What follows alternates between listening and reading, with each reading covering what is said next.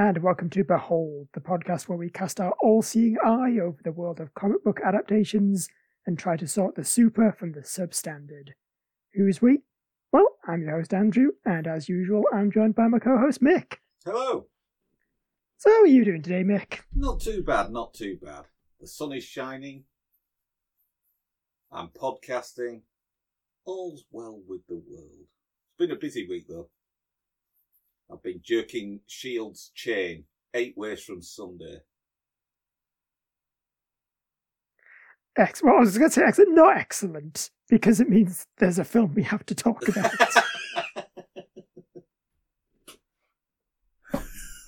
yeah, I, was just having a nice time as well. Yeah. Just enjoying living out in my abandoned mine shaft, hitting random walls with the pickaxe. when Well, no, no, sorry, not not hitting random walls with the pickaxe. Swinging the pickaxe towards a random wall, stopping a couple of inches before it, and then lightly tapping the wall. well, the budget didn't run to uh, superb scenery, I'm afraid, when we built your abandoned mine shaft. That's fair, and we can't do too much damage to it because we need it for like every other secret base in the film. That's right. And also, it might disturb the railway line that inexplicably runs behind it. But yeah, God, there's, there's so many weird things we need to talk about as we behold. Is one podcast enough? That's the question. Should we do a spin-off series? Is this the is this the pilot for a spin-off series about this film? Um, I think we can say yes because that spin-off has about as much chance of happening as the TV series does. Of 1998's Nick Fury, Agent of Shield, directed by Rod Hardy. Steady on now. Written by David Sodding Goyer I mean, and ba- you say directed. It's pushing it a little bit, isn't it? I mean, he's, he certainly told some people to stand in the same room as the actors with some cameras. oh dear. And yeah, this is based on the Marvel character created by Stan Lee and Jack Kirby. Yeah. Which, before we go on to the film, we should probably talk a little bit about Nick Fury, the comic character. Yes. Yes, let's. Because I'm sure for a lot of people, especially if you're not overly familiar with the comics, if I say Nick Fury, the first name that jumps to mind is, of course, Samuel L. Jackson. Indeed. which might make it a bit confusing that the actor playing Nick Fury in this film is David Hasselhoff. Yeah, well, it's 1998. Knight, Knight Rider's a dim and distant memory. Baywatch is into its twilight seasons. Clearly, a new vehicle is needed, and we're 10 years away from the MCU. So, what better way to gently guide David Hasselhoff to his retirement home in Germany than to give him an espionage series? Yeah, yeah. Hammer that first nail into the coffin. An espionage se- series loosely based on some comic books. Indeed. And speaking of those comic books, basically to get into why there's two very different versions of Nick Fury, it's because there's two very different versions of Nick Fury. So I hope that makes that clear for you all.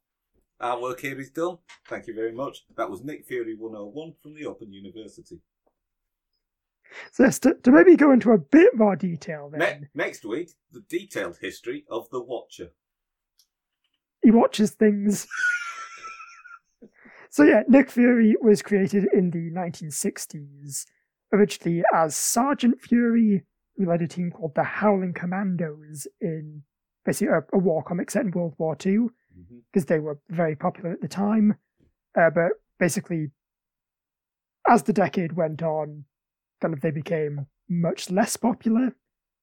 I mean, because I guess people were just less interested in World War II.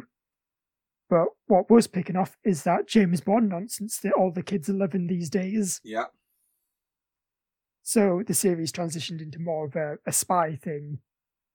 And that's how we got Nick Fury, Agent of S.H.I.E.L.D., but this Nick Fury was very. Is he, if you have seen a war film, you know what Nick Fury is like. He's very like tough and grizzled, and he's a, a macho, manly man. Yeah. Not at all Just like like- Samuel L. Jackson. Well, yes, I should say he's tough, he's grizzled, and he's a white, macho, manly Yeah. man. So for a long time, that was Nick Fury. Uh, then in the 2000s, we got something called the Ultimate Universe. Actually, if you, if you if you really take a good close look at the early Nick Fury comics, some of which got reprinted to celebrate the 50th anniversary of Shield uh, a few years back, um, he's basically Reed Richards with an eye patch. Shh, Mick, don't. You, you're spoiling the magic of comics. You can't let on that a lot of characters are basically just the same character model, It's, it's like but like with one difference. it's like Reed, Reed Richards, drawn by an artist who couldn't be bothered to do both eyes. Yeah, this is this is basically the same as like any scene where Captain America and Hawkeye both have their masks off.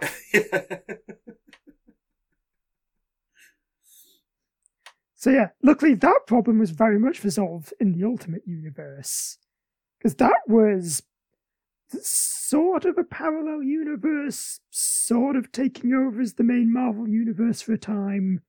Where basically the idea was, you know, we've got all these characters, and one of the hardest things about comics, which I mean, I think we've mentioned it before on the show a lot, is how do you get into something when like these characters stretch back to some of them the 1940s. Yeah. So basically, Marvel just decided, I will do a brand new universe, take all these characters, and completely reboot them in the modern day. Something that Yeah. they've now turned into an annual event. Pretty much. I mean,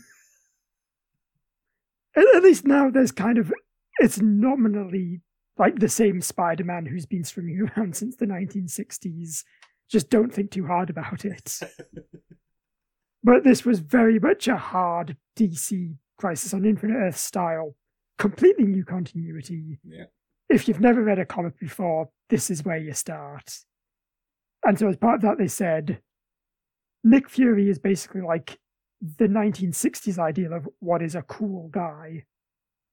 So, we need what is the 2000s equivalent of just the coolest guy you can imagine. And that's, of course, Samuel L. Jackson Right.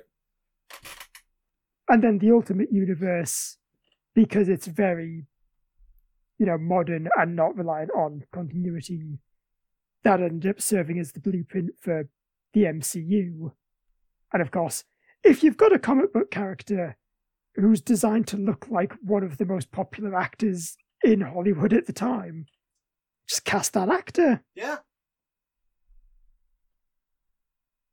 But obviously none of that had happened by the time this film got made Yeah. So we get just white man Nick Fury, Yes.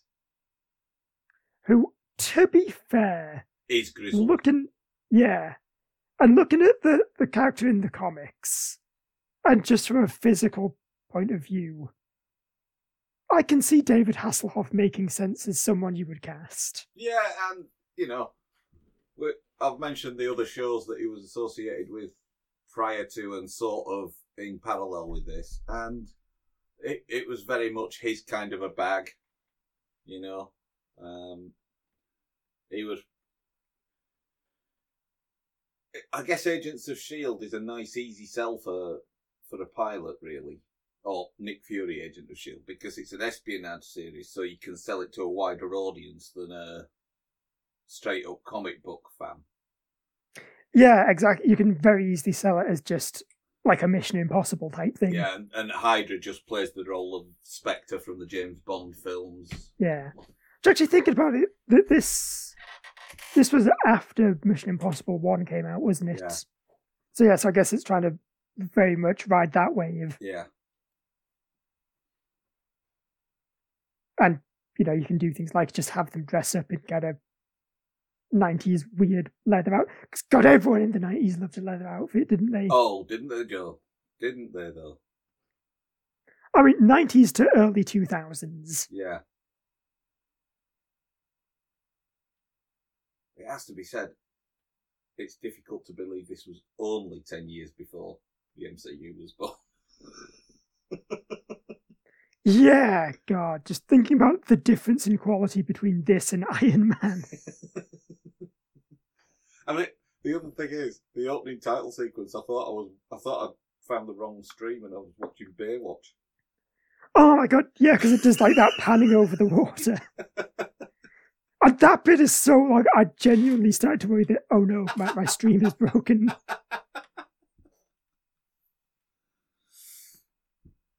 Also, we should probably mention you can just watch this film on YouTube if you want to, You can.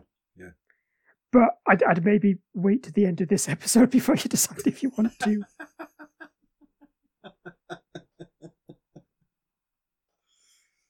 Right. Shall we? Shall we synopsize? Yeah, I guess we gotta. I mean, you kind of started by doing the pickaxe swinging. That's true, but just a little bit before then, By So way of the a most- prologue, if you will. yes. A prologue, which is also the most action-packed scene of the film, Yeah. which is really not saying very much at all. No. The terrorist group Hydra, led by Andrea von Strucker, played by Mortal Kombat Annihilation Sandra Hess, attack a shield compound and steal the corpse of her father, Wolfgang von Strucker. In the process, Agent Clay Quartermain is killed, and in a surprising twist, reveals that he isn't actually played by Community's Joel McHale. Because I was sure for a moment that was him, but it, it just isn't. Who is the guy who plays Clay Quartermain? It doesn't matter. None of the casting in this film matters. Adrian G. Griffiths, who you've probably never heard of because he's one of those people who, in the Wikipedia cast list for this film, isn't in blue. Yeah, you you know You know it's a cheap casting. I mean, we've had that with stars of films in the past on some of these uh, early Marvel films. I know. God, how demoralizing must it be as an actor to realize that no one cares enough to make a Wikipedia page for you? I mean, bear in mind that anyone can edit Wikipedia. How worrying is it that they don't think they're important enough to merit an entry? Oh, that's that's really sad. poor poor not Joel McHale, guy whose name I've already forgotten. But but it's such it's such an Agents of Shield name. A- Adrian G. Griffiths. He's crying out for an alter ego as some kind of inhuman that doesn't know he's an inhuman. Oh, to be fair, he, he would absolutely turn into like the Griffin or someone. Yeah. Not not this version though, because Also, cry- bless his bless his cotton socks, he's not a good actor, is he? also crying out to be an inhuman of some kind. Probably on the other side, as in this she plays the Hydra Cairo lieutenant, is Mina E. Mina. What? That's that's the most amazing name I've ever heard. I know! And yet, oddly, not highlighted in blue. That's not even an inhuman, that's a Power Rangers villain.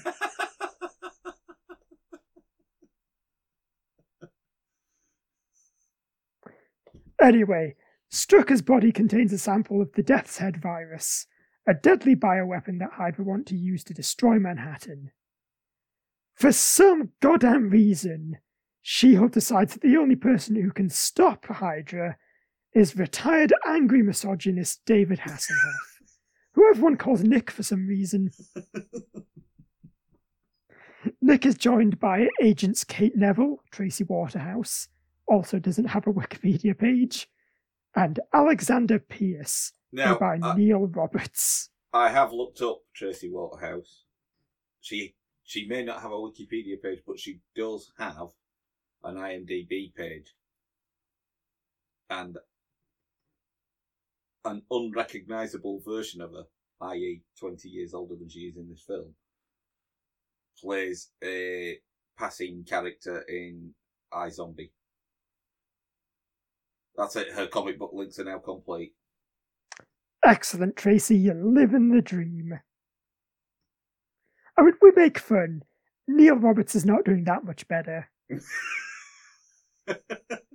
Given He's in his- Doctors and Hollyoaks. I know.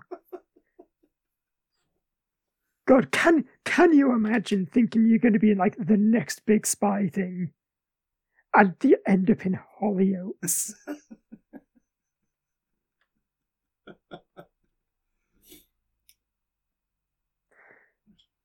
anyway, uh, Kate and Alexander have the abilities, respectively, of telepathy and being just painfully British.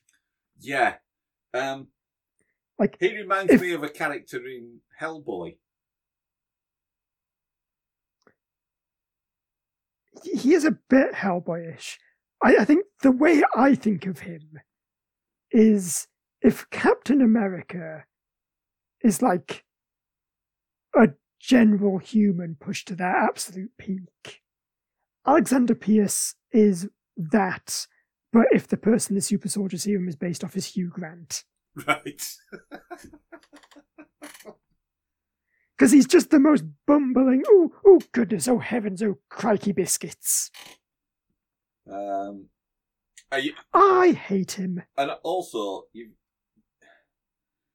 it's no wonder that they've had to bring in Nick Fury because the director of Shield, Jack Pincer, is also busy giving um, the Stargate SG One team a hard time at the, at this point in time. So you know he's he's split across two teams, so you can understand why he's a bit testy.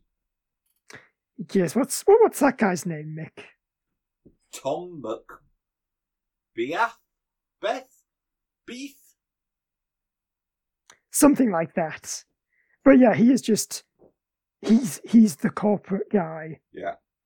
He's the pencil pusher, stick up his ass. Doesn't want anyone to have any fun. Anyway, this bunch of morons bumble over to Germany to interrogate Arnim Zola, played by Peter Haworth, the creator of the virus. But Nick Fury, world's greatest super spy, is very easily tricked and poisoned by Andrea, who from now on is called Viper for, for no real reason. also, also I should point out, Nick Fury is poisoned with a different poison to the virus that is the plot of the film. Yes. Also, at least when she starts being known as Viper, um, Andrea von Strucker has the good grace to look comic booky. I mean, she puts on a proper uniform and everything. I mean, does she look comic booky or does she just look 90s? And is there a difference? it's, it's a fair point, well presented. There's a cape. That's all I'm saying. Again, who can tell the difference? So the team then split up, uh, with one team led by Valentina Allegra de Fontaine, played by Beverly, the Real Housewives of Beverly Hills own Lisa Rinna, uh, bumbled New York trying to find a bomb with the virus, while the other team, led by Nick, bumble over to Hydra's headquarters and immediately, and I cannot stress this enough, very much immediately get captured Yes. Wi- within seconds. it has to it, it does it does stretch the suspension of disbelief that shield the world's top undercover espionage organization think that this guy is the only person who can help them against hydra because I mean, I can believe this version of She-Hulk think that. nick nick fury as played by david hasselhoff could just as easily have been played by peter sellers yes.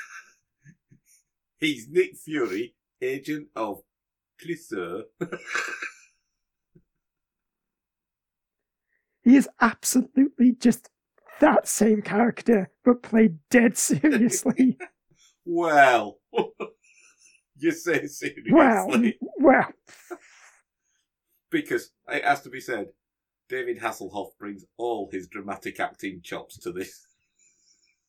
Yeah, so played played as seriously as David Hasselhoff can manage, which is not very seriously. See, I, I think all the holes in that wall that he's picking weren't actually made using the pickaxe. I think he chewed them off during rehearsals. Yeah, I mean, there's clearly like not a fridge or anything in that mine shaft. Maybe that's how he just sustains himself. Just eating bits of wall. yeah. Big chunks of scenery to chew on. Anyway, um, Fury manages to escape using his bionic eye, and the team stop the countdown, but Andrea manages to escape. But but that's okay because Nick just gets better from his incurable poisoning, Yes, and Baron Strucker gets better from his incurable being deadness. yes. The end. And they escape in an elevator to China. Yeah, which somehow takes like five minutes to get, to move several inches, but but then immediately goes to China. well, Nick Fury just stands there and watches. yeah, in no way trying to shoot it. Stop it. Alert China. He's just such an absolute clown. Also, the logo for Shield looks like it was drawn by one of the agent's ten-year-olds. It probably was. The only recognisable thing really from the comics is Nick Fury's eye patch and the Hydra logo. Yeah, I mean, this film certainly brings in a lot of characters from the comics. It just does not do things very well with them. It, it it's like what David Goyer did was he started off with a script where it was protagonist, sidekick, sidekick two, officialdom, one, two, three, four, and five, antagonist one, antagonist sidekick, antagonist sidekick two, goons, and then did a find and replace every time he looked at a comic book that involved the Agents of Shield, just to populate those. I mean, I can't disagree. Because, I mean, you get very much things like Kate Neville is, is not psychic in the comics. She is psychic in this. Yeah. Dum Dum Dum Dugan is in this as well, played by Gary Chalk. Now, anybody who does know the comics of Howling Commandos or even the, the later Agents of Shields where Dum Dum Dugan, even even players of the Marvel's Avengers game know that Dum Dum Dugan has two very distinct features. One is a fetching bowler, and the other is a fetching moustache. And that has been consistent against all the iterations of Dum Dum Dugan. Except this one. Yeah, I mean, this is definitely a case where they went, looked at the comic book out and gone, nope, that's too silly. We, we have to take all that out. But it's like, why even have that character then? Yeah, absolutely. Because it's, I mean, yeah, it's the truth, as you say, it's just they have assigned that name to just a random person. And you know that there's some what they do here. That there's kind of a blueprint here for the relationship between several of the Avengers and Black Widow throughout the MCU. But it's just done so clumsily here. This hint at a previous intimacy between Fury and the Contessa. Yeah. Which you've got to wonder how those two ever got together. Yeah, Because they, they legitimately seem to hate each other. exactly. Which I'm not surprised, because Nick Fury is just such an asshole.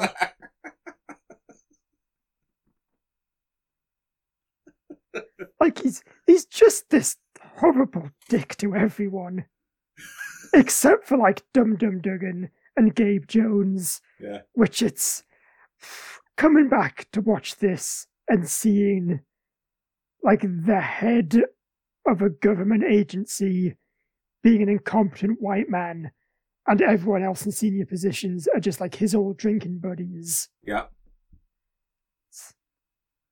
It's strange that there's just absolutely no parallels to that in real life. Although it's quite, it, although to be to be fair, it's quite it's quite ahead of its time in that the one competent guy within Shield's upper echelons is the black black agent Gabriel Yeah, Jones. who who is both like the vice director and chief scientist. and medical officer and diplomat and moral and head of compass. exposition. head of exposition yes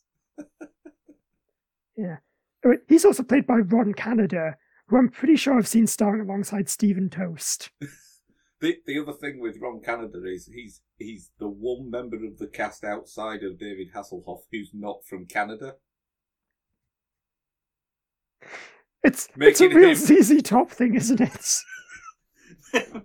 Making him possibly America's most ironic actor um so Maybe that's not even his name. Maybe we should tell them that he's he's non-Canada.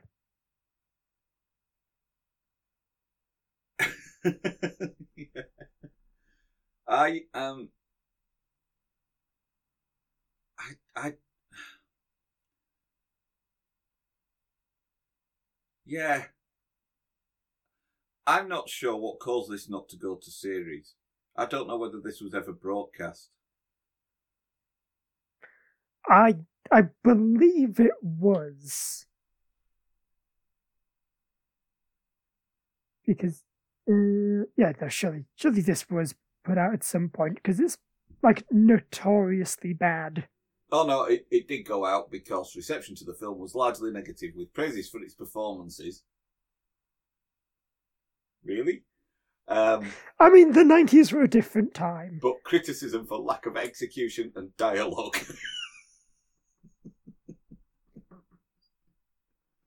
um, I have a full list of the differences from the comics. Oh yes, God, God bless your Wikipedia for feeling the need to point out how this is different from the comics. So, in the comics, as we mentioned, Dugan has red hair, mustache, and a bowler hat. None Yes. of these are present in the movie. Gabe Jones' character was combined with Sidney the Gaffer Levine, who was the Shield scientist in the comics. Kate Neville is an Esper, as you mentioned, but not that in the comics. Also, God, that's that's properly nineties as well, isn't it? That of course she refers to herself as an Esper. Yeah. Alexander Pierce is British in the comics. He's American. Gail Runciter is an agent of Interpol as opposed to being a SHIELD agent, like in the comics. And Yeah, Gail Runciter is also who Viper disguises herself as to poison Nick Fury yeah, with her incredible plan of, "Hey, have you look at have you seen me lovely jubblies? Surprise, I'm a baddie."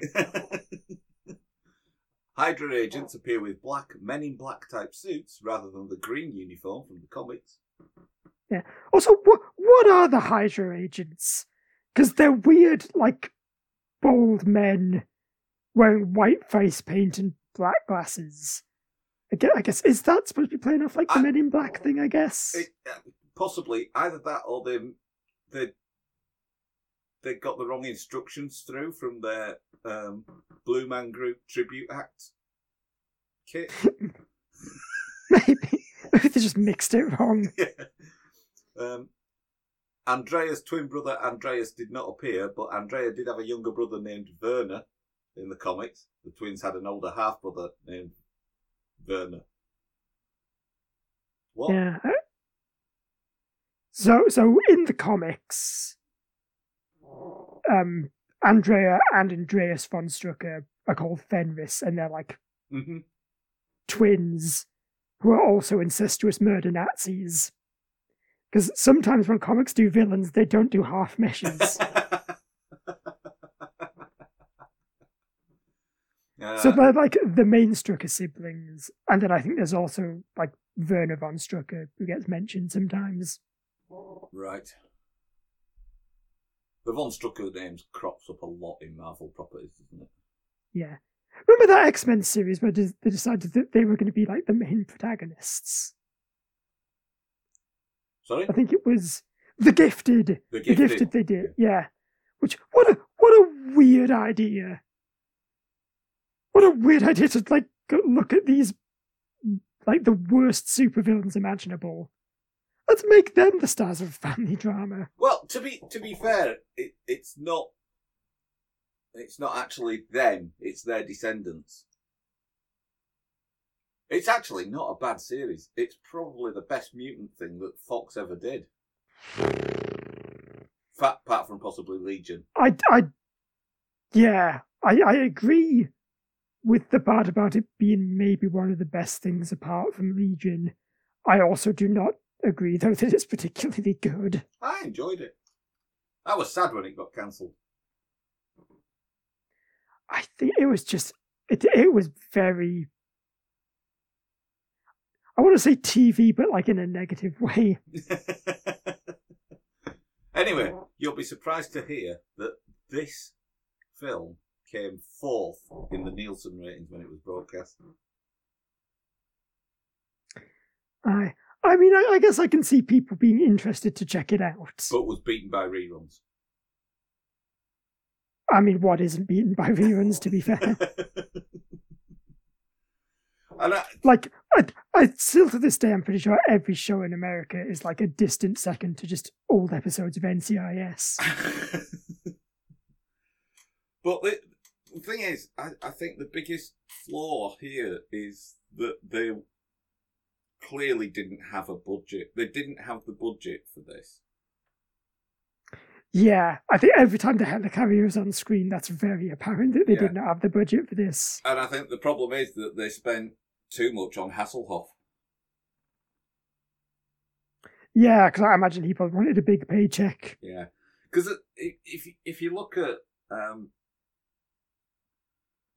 I would argue that if you look at something sort of relatively contemporary to this, like Stargate, Richard Dean Anderson probably wasn't as big a star as Hasselhoff,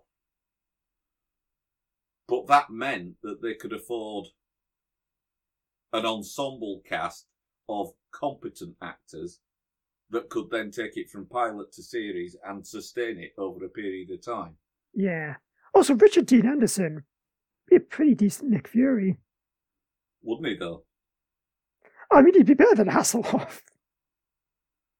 Which again, much much like saying The Gifted is one of the best X Men things, is not saying much. Exactly, it is a low bar. Um, also, Goyer wasn't enthusiastic about Hasselhoff and described the film as pretty mediocre. And he wrote it. Yeah. This is also David Goyer, the man who wrote Blade Trinity. So he knows mediocre. Exactly.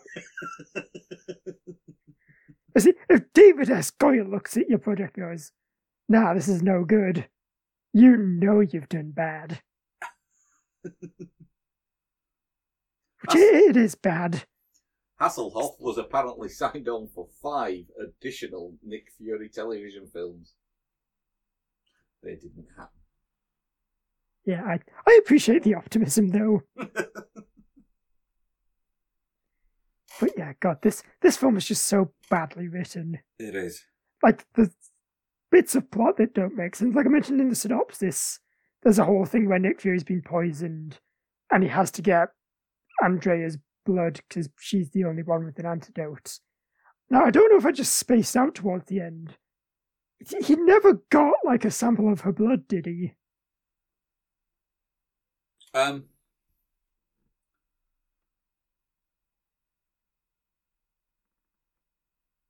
I think. Do you know?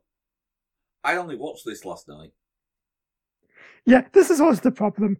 I watched this like two days ago, what happened in this film, I don't remember. Does it actually exist? Because it it it literally is Marvel concepts thrown into a mixer, isn't it? Yeah, there's a live model decoy that gets mentioned right at the top of the film and then ignored for the rest of the runtime until five minutes before the end, where it becomes a necessary MacGuffin to move the plot along. I know, and that's that's such a disappointing moment because there's that brief moment of joy Where you think, where you, you think where you think he's dead.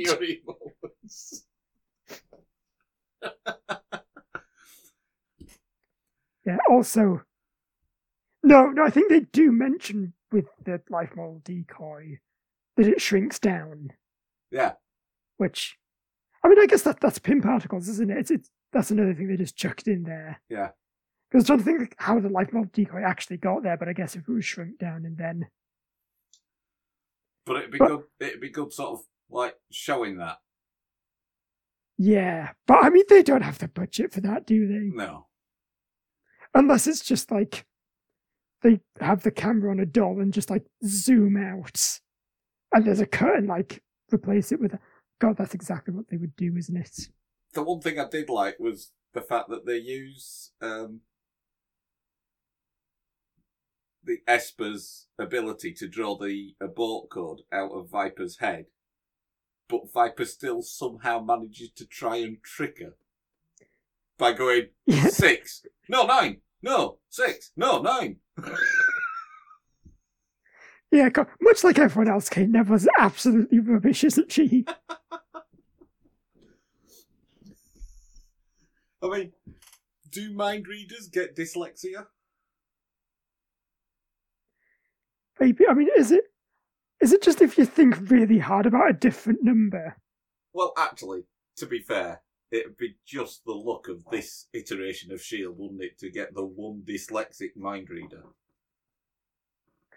Yeah, it's. Is it dyspraxic when it's Dyspraxic, numbers? Yeah. God, that is. I, that's almost a plot point I can see happening in this film. Yeah, when it goes to series, that's her character arc. She gets help with her dyspraxia. And then gets her own Ah. spin off series.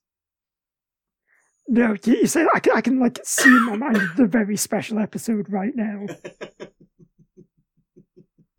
you know what I like about Shield? What? Is that they've got all these high tech gadgets like life model decoys and the aerosol spray that like dissolves laser grids, and then they go like, okay, we, we need to draw up Hydra's plans and boot up their like Windows ninety eight desktop computers. What I like, what I like is that they've got all this high tech kit and then still solve all their problems with guns. I mean, to be fair, as we see in the start of the film, Hydra agents are willing to literally just run at a man with a pistol. Well, there is that, yeah. Also, they seem keen on beekeeping the Hydra agents. I mean, the actual goons, not the Men in Black guys, but they, they're just the troops. They, they seem to have the the nets on, but they took them in, unlike a beekeeper. Oh, yeah. I mean, I, I didn't even really notice that. They- because if you if you look at that opening scene where they attack Clay Quinn, I mean, the one man guard in the base, apparently. Um, yeah, they they're all faceless, and then Andrea von Strucker lifts off a like a net off her face. They're basically wearing tights on their heads. They're basically incompetent bank robbers. Excellent. I, I wonder if maybe that was supposed to be like a bit like the AIM costume. That's what I was thinking as well. Another Marvel concept thrown into the blender. I'm surprised Yeah, we didn't have a reference to Hammer. Well, this would have been before Hammer even existed. Even so, But yeah, it's just stuff like Andrea von Strucker is also Viper, who's like a completely different character for some reason. yeah.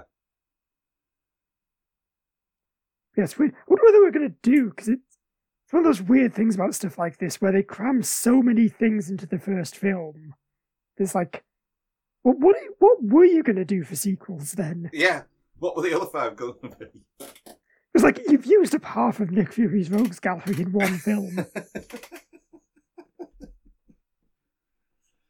And I, th- I think that's the danger, isn't it? Because if if this had had a competent script, if you'd have thrown a bit more budget at the production rather than on Hasselhoff, and had a, you know, because let's be honest, you set up a thing like a helicarrier, that's most of your production cost gone, isn't it, up front? Um, so you've got the helicarrier, something akin to a Quinjet. Off you go. Um,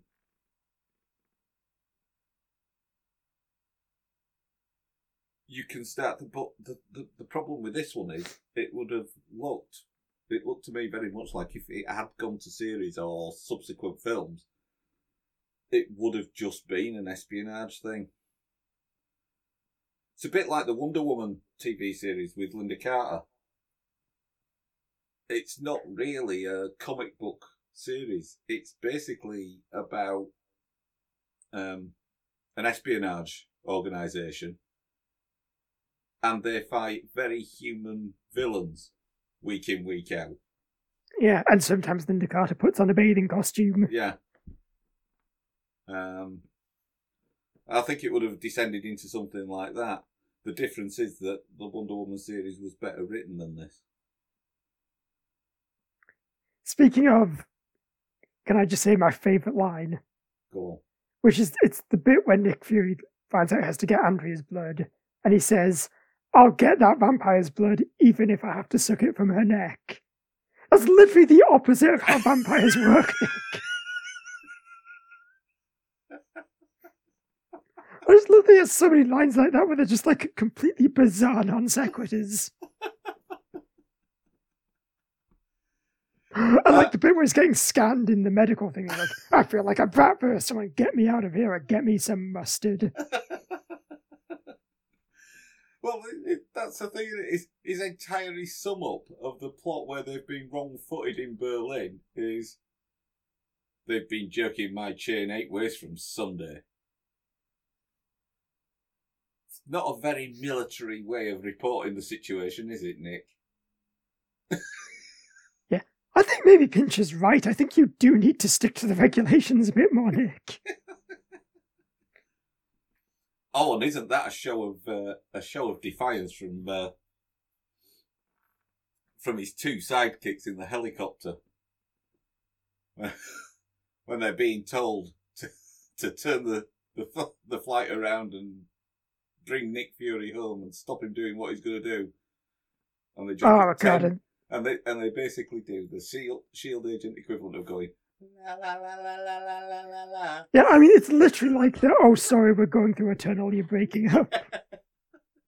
it's also, it's a bit bad because Kate does it first, and then Pierce is just like, yeah, yeah what, what, she, she said.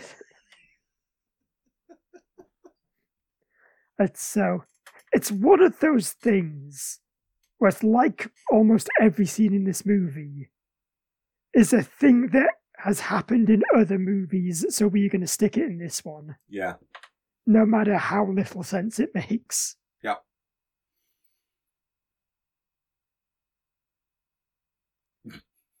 I she she's not good, but I do quite like Sandra Hess because because God bless her, she seems to have this idea of like I'm gonna do my German accent twice as hard in every other scene to make up for all the scenes I forget about the accent. Except for the scenes where I'm French for some reason.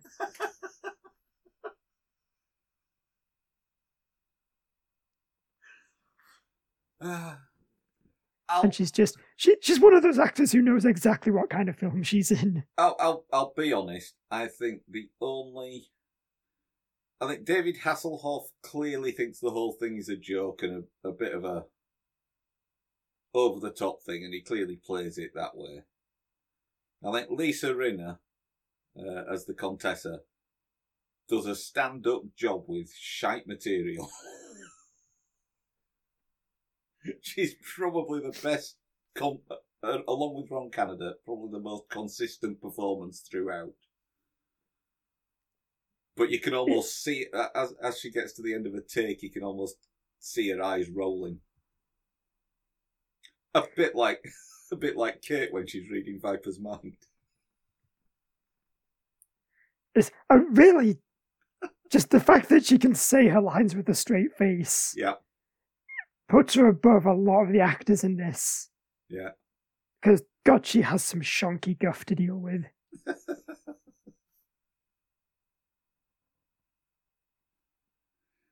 So, are there any good points? Um, They spelt shield right. they did they did the bit where they tell you what Shield stands for, Yeah, which I guess that's that's probably the most accurate thing to the comics. Mhm. Although if they really wanted to do it accurate, they should have just had a little box pop up in the corner explaining it. yeah, with an asterisk. No, one box saying Shield headquarters with an asterisk next to Shield, and then Yes. another box with star, and then Ed at the end of it. Yeah, Star Strategic Homeland, Homeland Intervention mm, Espionage Logistics, Logistics Division. Division. because you need to get that super secret spy kit somewhere somehow. Yeah, it's also there's definitely someone in that organization who's like, we need an organization called Shield. Work backwards. Well, that's act- that's actually the line in um, the first season of Agents of Shield when Phil Coulson's uh, showing an agent around you know, with the strategic the strategic homeland intervention, espionage, and logistics division. Wow, someone really wanted this to be called Shield, didn't they? Oh yeah, that is a line. also, I think at this point it might be that the H stood for Hazard instead of Homeland. Yeah. Yeah, yeah. this is also the problem: is that what Shield stands for varies a lot, Yes. and not just when Norman Osborn is in control. what does Hammer stand for? Um, they have um, massive mallets.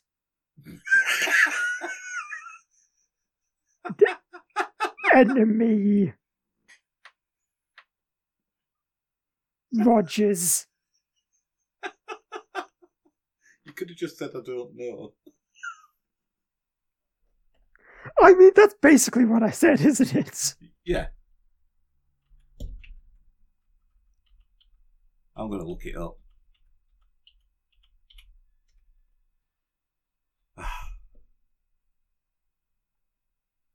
I mean, if it helps, I'm pretty sure SWORD is um, Sentient Worlds Observation and Reporting Division. Well, it, it was until WandaVision. Oh yeah, where it was like strange wibbly occurrences response division. Yeah. Strange wibbly wobbly occurrences. Oh, come on. I don't think Hammer stands for anything.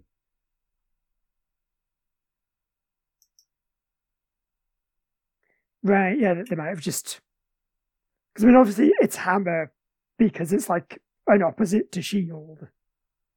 So I guess they just didn't bother trying to work it in. Yeah. Oh well. Oh. So shall we rank Nick Fury then? Uh, yes. And what's that, Howard? You're all excited. This because yeah, I I guess that's the first point. Is it television or is it a movie? Yeah, because because it's obviously it's just like a pilot for a TV show, Yeah. but it it does say it's a movie. Yeah. and it's it's certainly not a series. No. So. So, so yeah, I guess in that technicality, it can go on our list of comic book movies, ranging from 1 to 29, with A History of Violence at number 1, and much more relevantly, Howard the Duck at number 29. Right. Well, I think Howard the I mean, Duck, as we discussed, is a seriously flawed product. Yeah, it's also just before we get too into it, shall I run down like the, the bottom four on the list? I'm not sure you need to. We'll, we'll, we'll do it can. anyway. like I say, Howard the Duck is at 29. Just above that, we've got 30 Days of Night, the first comic book movie filmed in real time. 27, 1990s Captain America. Number 26, 2003's Hulk. Right. You see, And I mean, as you say, it's certainly worse than those three that are above Howard the Duck. and I would say that Howard the Duck is seriously flawed, but I think it deserves a certain amount of kudos for aiming that high and failing. Whereas I don't think Nick Fury even aimed high and still failed. Yeah, because because Nick Fury just does not care. No, and if you when you look at when you look at Howard the Duck and it, it its various flaws, um, it was a highly technical production.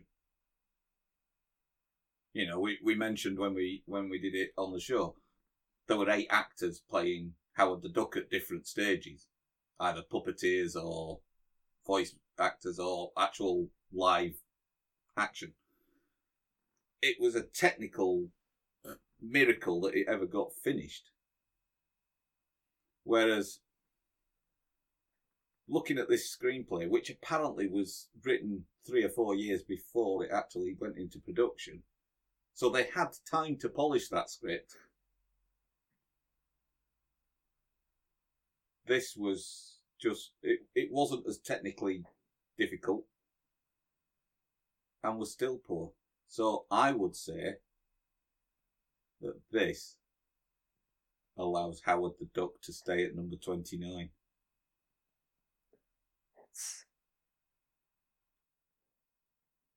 I mean, I I don't think I can disagree because I'm trying to think.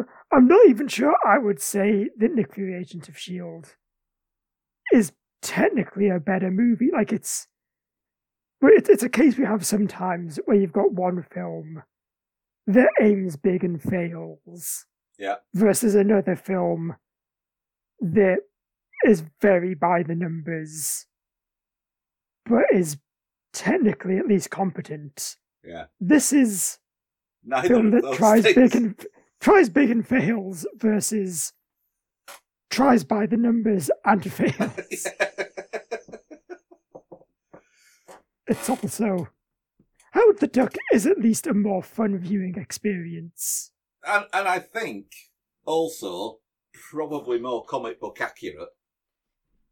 They don't change a huge amount about the main character. He is, after all, a sentient duck. It is, yeah. It also because Nick Fury, Agent of Shield, is one of those. It, it feels quite embarrassed to be based on a comic book. Yeah. And, and and the other thing is, you could take if you took all those Marvel trappings away, like the Shields logos and stuff. It's not even a very average '90s action series pilot.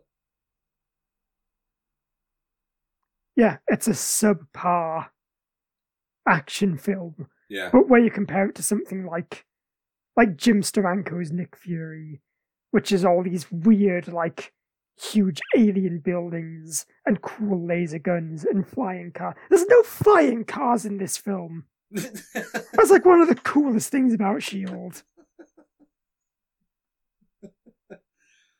And the other the other thing is that apart from being a grizzled, battle hardened, world weary soldier, there's nothing recognisable about Nick Fury because Nick Fury's all about the duty.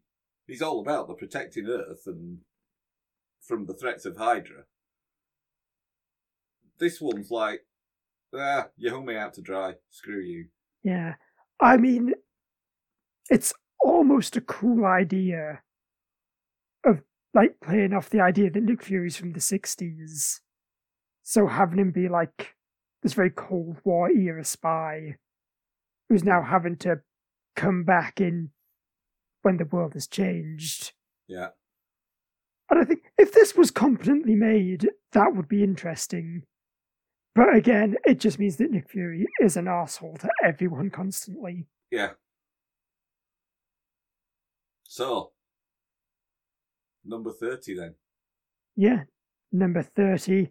And don't worry, while we've been talking about it, I've got it. It's, it's Nick Fury.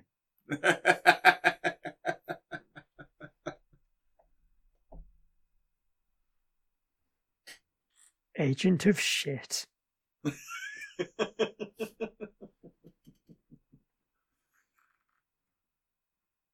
I mean, that was literally this entire ranking conversation was just an excuse so I could think of an appropriately terrible name for it.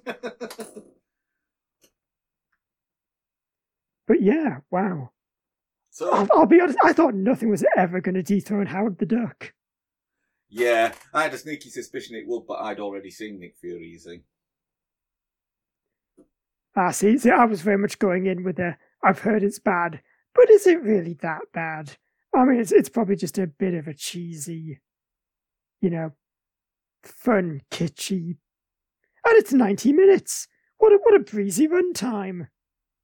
It's not, it's not a You- breezy runtime. I bet I bet you weren't thinking that by minute 45.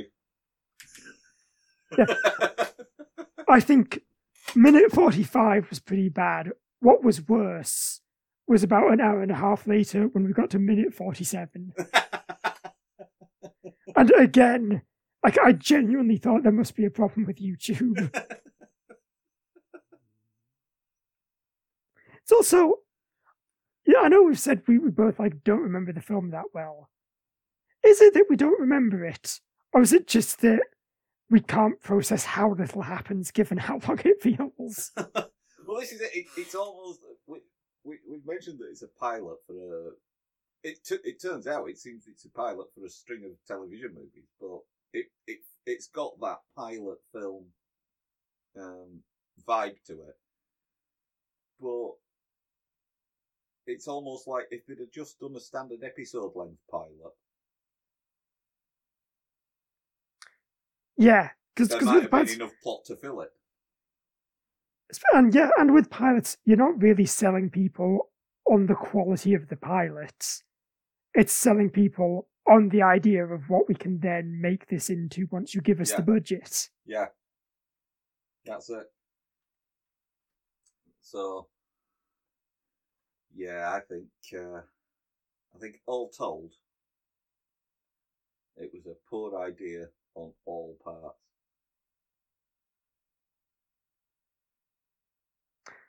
But not a poor idea on our part to cover it, because this has been a fun episode, I think. It has. And and uh, I think certainly we're heroes on Duck World now. Yes, they will build statues in our honour. we'll have massive breasted ducks hurling themselves at us. oh, I've forgotten that. I can't forget it because I see it every night when I close my eyes. I think that says more about you than it does the film. Look, someone in that film was very keen on getting an audience for people who want to have sex with the ducks. Clearly, their work is done. I mean, they say true art is never appreciated in its time. Oh. Anyway, I think that's about it from us. You've broken me. But but is it okay because it turns out this is just your life model decoy that I've broken? Absolutely. There's another 37 in my wardrobe. I mean, it's it's nice to know that we both have questionable bedtime practices. Then I, I I'll tell you one thing. I think, bearing in mind that there's probably some execs still knocking around Marvel that were involved in this project, I think it's a wonder that the actual Agents of S.H.I.E.L.D. show ever got off the ground if people still have memories of this. oh yeah, God, there've got to be producers who were like, no, we can't do it because it'll be this again. It'll never work. Why is that producers are so bad at producing films? To be fair, it was a different era of Marvel, wasn't it? It was the Marvel Entertainment. It was the same Marvel Entertainments that was bringing us things like 1990s Captain America. We still haven't done the sequel to that, have we? Oh my God, we haven't. Or is it? Is it a sequel? Is it like a different Captain America film? I'm not sure. I can't remember. Um, let's let me just have a search. Unless, or is it there were there were like ones in the seventies? There were some in the 70s where he's a bald guy on a motorbike. Yeah, because I feel With like we've maybe, because I feel like we've maybe had this conversation before, and like got them mixed up. Could be. Do you know what else we haven't done? What? The Dolph Lundgren Punisher movie.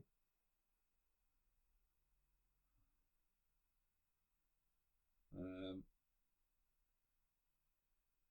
true. Right. Captain America.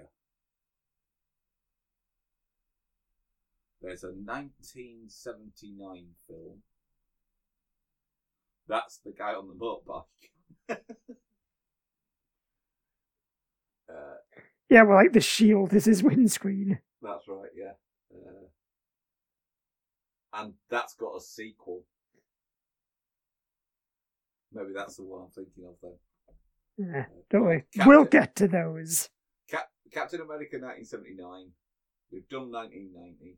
There's a serial from the 40s. Um, there's Captain America 2, Death Too Soon. That is far too cool a title for a Captain America sequel.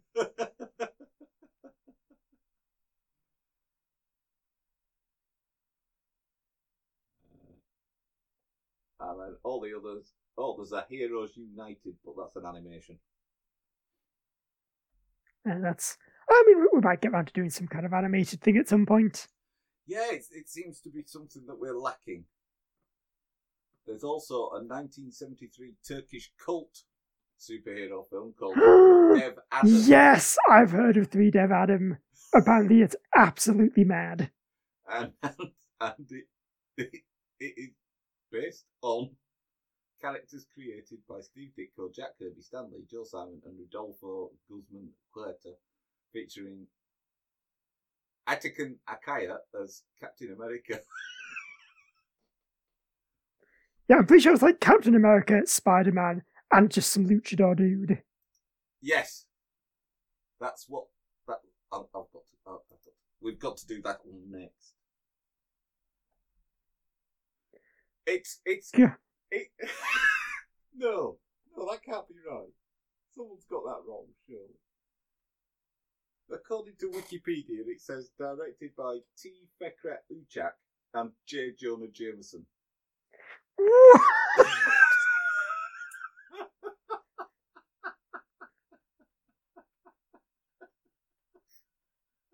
okay, listeners, I think we might have our next episode planned.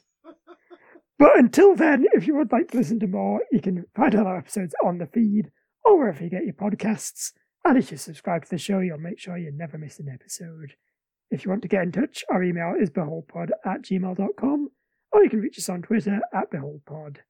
And if you're a fan of the show, we would appreciate it if you just left us a review on your podcast app of choice. It's the best way for us to grow the show, and you all, oh, algorithmic. Algorithmic is hard to say. Don't say it then. I won't. Oh, it's just my way of saying, I don't know why, but reviews help. It's what the internet tells me. So that's everything. Until next time, I've been Andrew. I've been Mick. So long, and thanks for listening. Hail Hydra. Does anyone even say Hail Hydra in this film? No.